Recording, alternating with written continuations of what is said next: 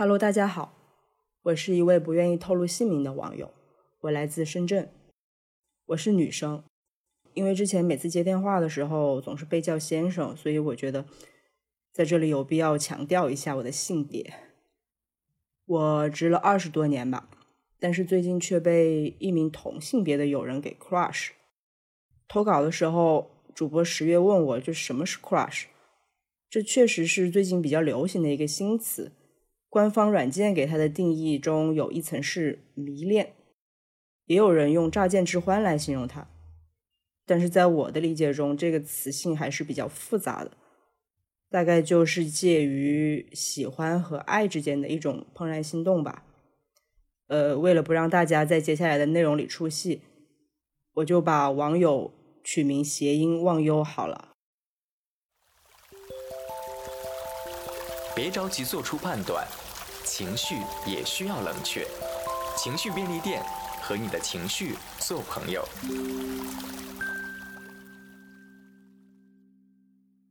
那是二零一九年，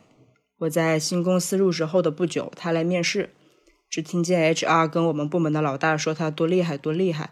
我就回头看了一眼，是一个有点胖胖的打扮中性的女生。没过几天，她也入职了我们部门，他是商务兼媒介，我是策划，座位在同一排，中间隔了两个人。我刚入职的那段时间，因为家庭矛盾，心情比较抑郁，加上社交恐惧，所以在公司也比较少说话。本来以为来了个新人，至少可以和他一起吃饭，结果发现他在隔壁公司有熟人，然后每天都是他们俩一起吃饭，我又只能孤孤零零的一个人。两三个月后，部门团建去重庆玩，分房子住的时候，因为我跟我的小领导比较熟，所以在他说他出去旅游喜欢早起的时候，我就说了一句我也喜欢早起啊。那其他同事就说，那你们俩赶紧住一起吧，我们都起不来那么早。然后我就顺势跟我的小领导一间房了，他呢就跟新来策划的妹子一间房。然后新来的策划妹子呢是一个身材超级好的时尚达人，从那个以后他们就关系好了起来。而当时身患抑郁的我对身边的人也并没有什么太多的关注。团建回来没多久，我们部门就接到了一个大项目，我在忙完上一个项目后被临时拉进来救场。他本来也只是对接达人的媒介，阴差阳错最后不知道怎么我们两个就变成了这个项目的负责人啊。那段时间为了让这个大客户满意，我们两个没日没夜的在外面盯着供应商拍片，我负责保证我剧本的完整性，他就负责商务沟通，保障项目顺利进行。那段时间虽然很辛苦，但是我发现他是一个很有趣、很会活跃气氛的人。然后他的衣服呢，每天都会精心搭配，头发也都教得一丝不乱。然后我们每天在片场跟导演嘻嘻哈哈的，也逐渐驱散了我抑郁的阴霾吧。为了赶进度，我们每天都拍到凌晨两点，然后一起点外卖点奶茶，回到家都三点多了，洗澡睡觉都快四点了，早上八点又要赶到片场。当时我就跟他们说实话了，我起不来，我不想猝死在这家公司。他跟领导虽然嘴上说啊不可以不可以你一定要来，但实际其实也没我什么事，所以我还是每天十一点才到。那我到的时候他们都已经开始拍了。然后那段时间就让我觉得他是一个非常靠谱的好搭档，就比休闲工作的我好多了，就对他刮目相看。然后我们一起去超市买拍摄的道具，因为预算比较紧缺，一个十六块的玻璃杯我们都考虑了很久，结果这个玻璃杯还没拍一个镜头就夭折在他手中。他跪地仰天长啸，我就在旁边笑到不能自已。片场的停车位也比较紧缺，有一次导演的车停在路边，然后被抄牌罚了五百块，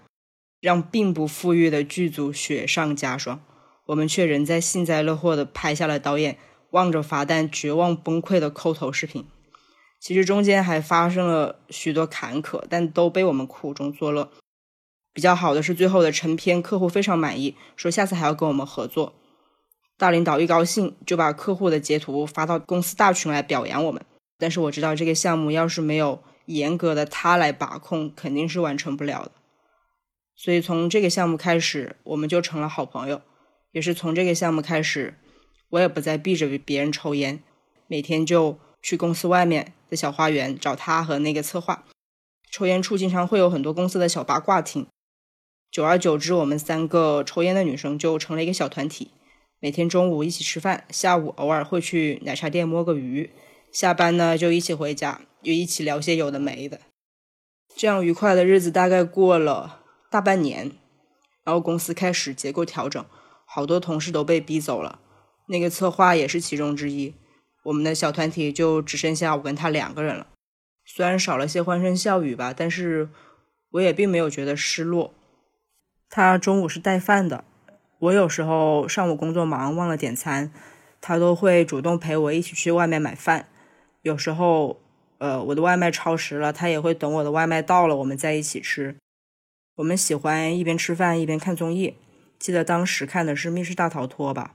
反正笑到头掉。然后吃完中饭我们就一起睡午觉。因为公司逐渐变得很糟糕，然后我们都有了离职的打算，我们都买了那个南航快乐飞，打算离职了就一起去西安玩。呃，那段时间也是我们玩剧本杀玩的最疯狂的时候，因为男女的数量总是不那么刚刚好，需要一个人反串的时候呢，都是他出男性角色，因为每次都刚好缺那么一个男生，所以每次都是他反串。那时候我还开玩笑说，你出女性角色才是反串呢。呃，但是那个时候我并不知道他的性取向，虽然一年多了，我也没有问过他，也没有说过这个话题。呃，我也觉得这并不是什么重要的事情吧，也没有很好奇，也没有很 care。然后当时有一个远近驰名的一个古代沉浸本叫做《云破月来花弄影》，三个女性角色，然后两个年轻貌美的都被抢了，只留了一个孕妇的角色给我。谁知道这个孕妇她居然是主角，然后她拿到的呢就是隐藏自己身份默默守护我的一个角色。而我的这个角色呢，在她死了之后又有了新的爱人，是在场的一位玩家。然后剧本结束之后关灯念白，我不知道怎么就鬼使神差的没有表白我那个在场的还活着的爱人，而是表白了我这个已经死去的老情人。那个时候我并不知道他就是我这个老情人，所以到他念白的时候，我知道他是他的真实身份居然是我那个死去的爱人的时候，天哪，我就崩溃了。他就说他有多爱多爱我，然后是为了保护我而隐瞒身份之类的巴拉巴拉巴拉。然后加上那个氛围还有煽情的 B G M， 我都差点哭了。之后有好几天我都有点走不出来这个本，因为我觉得他跟剧本中的角色太像了，无论是工作中还是生活中，只要他在我就感觉很踏实，就没有他解决不了的问题。感觉就庆幸的是自己还能每天见到他，跟他一起玩。然后理智告诉我，哎，这只是个剧本啊，就不能陷得太深，会比较麻烦。但是我还是没控制住自己的手，在网上买了很多那个小香囊，就剧本里有提到的小香囊。古代称这个小香囊为藏袖暗香，是一个金属镂空的小球，打开里面可以放木质的香球。然后拆快递的时候他过来就看到了，顺势就把那个项链款的戴在脖子上，说，哎，借我戴戴。戴了大概两天吧，就反正他每次说话的时候，我就会不由自主地盯着他胸前的香囊看。终于有一天他扯了扯绳子说，哎，有点扎脖子，还给你吧。所以他好像并没有因为这个本有什么变化，我们还是一起愉快的玩耍。只不过我心里有了小九九，私心希望接下来的每个剧本都能抽到跟他的 C P 角色。然而后来一次都没有抽到过。我跟他几乎是同时提的离职，但是我比他晚半个月才走。他的新工作呢，跟这个工作几乎是无缝衔接了。我就是裸辞，开始了我的这个快乐飞旅行计划。也就是在这个时候，他身体突然查出了毛病，说需要做手术。他告诉我说，术前有很多准备的工作，不能跟我一起去西安玩了，他都把快乐飞都退掉了。然后我就问他什么时候做手术啊？我一定会提个大花篮去看你。他说不用不用，现在疫情这么严重，医院这种地方你还是少来，不安全。然后我就自己一个人开始了我的旅行计划。结果呢，我妈听说我要去西安，说她准备也去的，我就只好把我妈也带上了。我妈是一个极其暴躁、控制欲极强的人，整场旅行我们就非常非常的不顺利，我感觉我跟他都在相互忍让，矛盾也是在不断的堆积。旅行结束的时候，我跟我妈就分道扬镳了。一个月之后，我跟我妈的矛盾就爆发了。那天我在去剧本杀的路上，我妈就发微信过来，就安排我的国庆出行计划。其实我的国庆出行计划就早就跟我的朋友约好了，呃，所以我就一时冲动顶撞了她两句。于是在接下来完本的时候呢，我就收到了他连续的微信轰炸，包括但不限于要彻底跟我断绝来往，要我滚出他的房子之类的各种恐吓和威胁。我虽然表面还在坚持玩剧本，但是早就已经沉浸不了角色了，崩溃到自己就跑去厕所偷偷的哭，然后哭完又回来继续玩本，又不想影响到大家的心情。但是没想到还是失控了。这个剧本呢是可以相互偷钱的，就开始的时候主持人就强调过让大家保护好自己的钱袋，但是我回来的时候发现我的钱袋已经不见了，就是他偷的，因为他在偷笑，我就叫他还给我，他说你拉拢我啊，我是中立角色，我可以帮你赢哦。但是他当时不知道我已经没有心情玩游戏了，我就说我真的真的不想玩了，然后我就沉默了，一句话都不说。他可能以为我是因为钱袋被偷了很生气，然后就把钱袋还给我了，说啊还给你还给你，然后他就倾尽他所有的钱财加入了另一边，所以最后我们这边还是输了。当时我就觉得自己真的很差劲，家人没了，朋友也没了。然后剧本结束之后，我就把他拉到一边，单独跟他解释了一下家里的事情，结果话还没说出口我就哽咽了。但是他好像也并没有很 care 刚刚的事情，说大家都是这么好的朋友，怎么可能会因为这个啊就怪你啊。他确实朋友挺多的，因为他人又好又会带气氛，所以每次玩剧本杀都是他拉人，他的朋友也非常给他的面子。回到家之后我就觉得我不行了，我就再给他发了一次微信，我说我病了，这可能是我最后一次跟你玩剧本杀了之类的，我确实不想再找他玩了，至少不像从前那样好了，我也不知道为什么。然后他还给我推荐了医院还有心理医生，说不开心的话可以找他出来聊天，我说聊不了，我说不出话来，他说他懂。之后的几个月我们就没什么交集，他在新公司过得还不错，至少比我们在一起的那家好。我没有上班了，确诊之后我就在家休养吃药，就只是偶尔在群里跟他会聊两句。然后又一个前公司同事离职的时候聚餐，他叫我去，我没去，那是我第一次拒绝他的邀约。他们吃饭的时候，另一个同事打电话给我说请你吃饭都不来，以后没机会啦。我借口说哎呀太远了又堵车，他说他在旁边，你要不要也跟他说两句。我就强提起情绪跟他寒暄了几句，就没什么可聊的了。我觉得我就像个刺猬，你对我好的时候我也对你好，但我不确定你是不是因为我的伤害不想跟我玩的时候，我会先躲起来保护你也保护我自己。再后来我刷朋友圈的时候看到他的一个朋友发了一条，说今年上半年他们群里单身狗还有两个，但是下半年就只剩他自己了。我才知道哦他脱单了呀，但是是男的女的我都猜不到，这要是还在一起上班的话他会跟我说吗？应该也不会吧。我们关系虽然很好，但似乎都从来没有聊过各自感情生活，这是我在所有的朋友关系里最奇怪的一点。这两天他在群里冒泡的次数相比之前有点多，昨天下午突然说好久没看到我了，说我跟另一个同事约了都没跟他约，要我找他去喝下午茶。正好这两天我在家写春联就没去，我准备年前出去摆摊玩，然后我就问他要不要一副，他说要。今天上午他又问我去不去找他喝下午茶，然后我就去了，就把春联也给他带上了。去的一路上我就在想，他为什么突然找我喝下午茶？难道是吵架分手了想找人倾诉，或者是做梦梦到我了想跟我见面？后来我才知道是我自作多情。到了以后我们就是常规的喝咖啡聊天，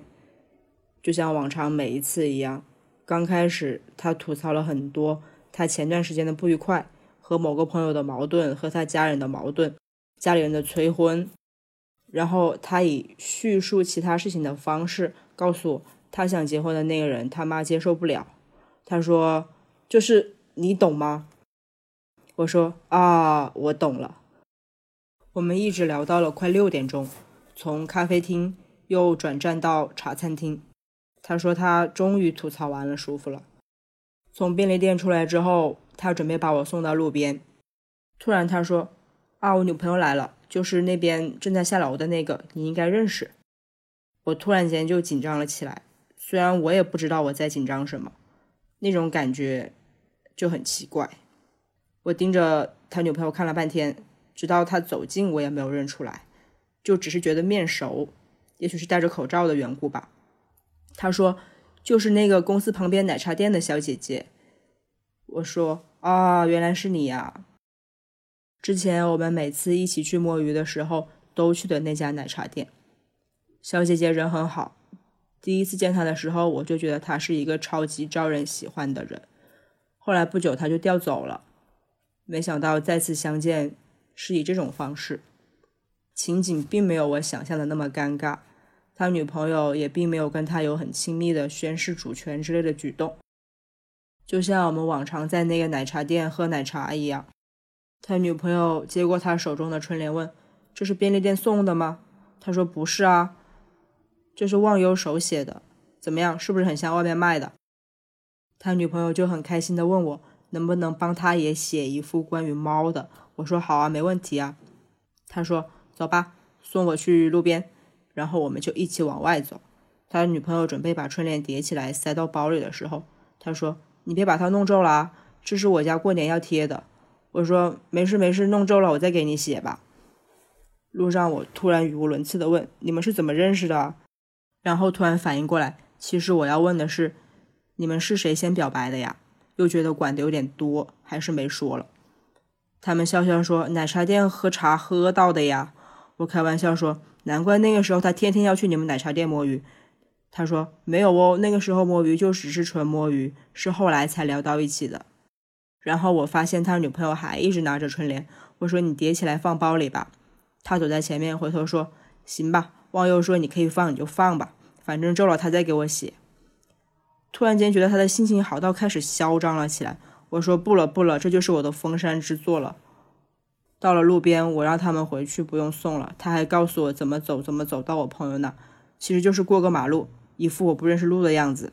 我只好说好的好的，然后我们就此告别。其实本来都已经不 care 他了，经过今天的这次重逢，我感觉我又不对劲了，觉得他还是像往常那样，但也确实应该就是那样没错啊，一个超级大好人，即使谈了恋爱也一样。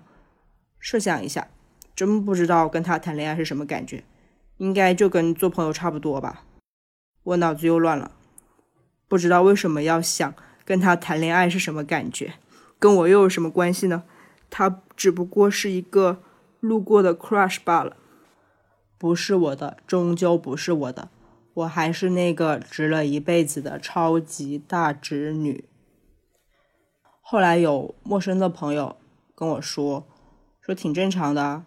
呃，感觉他就是在你每次脆弱的时候都陪着你带着你走过来的一个人，所以你对他就有了依赖感。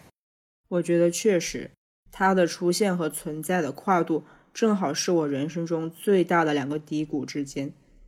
也可能他把原本应该更低的地方都给填上了。我很感谢他，因为跟他在一起的日子真的十分开心。回到开头，有人说 crush 是乍见之欢，但是在我这儿感觉更多的是久处不厌吧。